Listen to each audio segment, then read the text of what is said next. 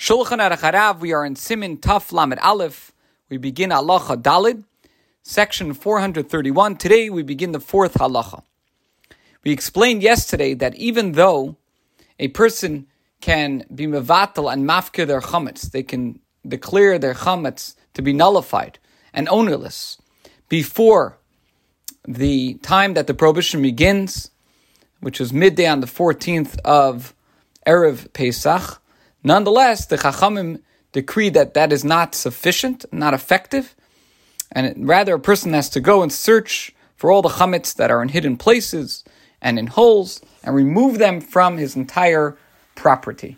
Now we're going to explain the two reasons why the sages require that we search for and obliterate chametz. Halacha Dalet 4. Our sages required that we search for an obliterate chametz for two reasons. Ha'alef, number one. Lefisha bitul via hefker toloi b'machshavtei shel adam. Sheyafkirenu b'leiv shalem yetzienum liber legamri. Nullification and deeming something as ownerless is dependent on a person's thoughts. One must deem the object ownerless with a full heart and remove all thoughts of it from his heart. Now, since not all people are of the same mind, it's possible that someone will be lax concerning this matter and will not declare his chametz ownerless with a full heart, b'leiv shalem, and will not take his thought, the thoughts of it out of his heart entirely.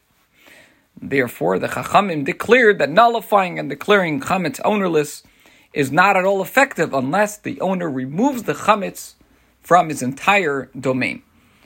Ayin Siman Taf Mamesi, section 445. That's the first reason.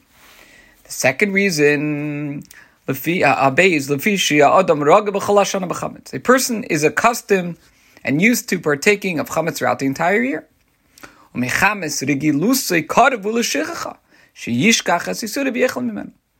because this is his common pattern, in other words, he ordinarily just eats chametz, it's likely that the person will forget its prohibition and partake of the chametz if it's located in his domain on Pesach. Therefore, the sages required the person to search for chametz and remove it from his, his entire domain before the arrival of the time the chametz becomes forbidden to be eaten. Now, in section 433, it's explained that this second reason is the primary rationale for the requirement to destroy one's chametz. Accordingly, when one nullified his chametz and then discovered chametz on Pesach, he does not have to say a bracha over its destruction. Moreover, if a person who nullified his chametz discovers chametz after Pesach, it's not forbidden. The concern that one might partake of chametz is also relevant with regard to chametz belonging to a non-Jew. However, the presence of the non-Jewish owner or the erection of a partition in front of the chametz to shield it from view alleviates that concern. Okay, halacha hey five. Now, when is the time to do this search for the chametz? Uh,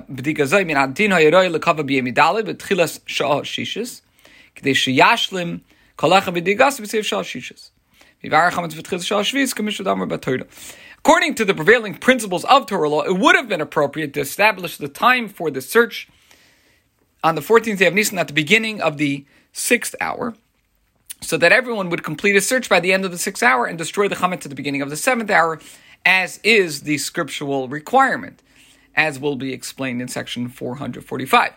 Nevertheless, since most people are not at, at home during the day, but are occupied with their businesses and the marketplaces and the thoroughfares, when the sixth hour, in other words, the time for the search arrives, it's likely that they will forget the obligation to search for chametz. The sages therefore ordained the time for the search as the Beleil Yudala, the night of the 14th of Nisan for everyone is home at night. Now, since halachically the day starts on the preceding night, when the Alter Rebbe says the night of the 14th of Nisan, he's referring to the night between the 13th and 14th of Nisan. Okay, continuing the halacha. However, when one is home at night, even when one is home at night, there is reason for concern that the person will become involved in eating, drinking, sleeping, working, or Torah study if he's a scholar, and as a result, he will forget the obligation to search for chametz. Therefore, it would have been appropriate to establish the time for the search immediately when a person enters his house, close to the evening, since the person is then free from all his other occupations. Nonetheless, the sages postponed the time for the search slightly because one must search for chametz in holes and cracks, and carrying out such a search effectively is only possible when the search is conducted by the light of a candle, shenemar, as is alluded to by the verse, Ba'isahi achapes, as. At that time I will search Jerusalem with candles. And the sages saw this, saw this verse as support for the concept that the light of a candle is desirable for the search of chametz, and a candle does not illuminate and shine well during the day, only at night. And that's why the rabbis delayed the search, uh, time for the search until the time the candle will shine effectively, namely right after the appearance of the stars when there's still a certain amount of daylight. This concludes today's shiur.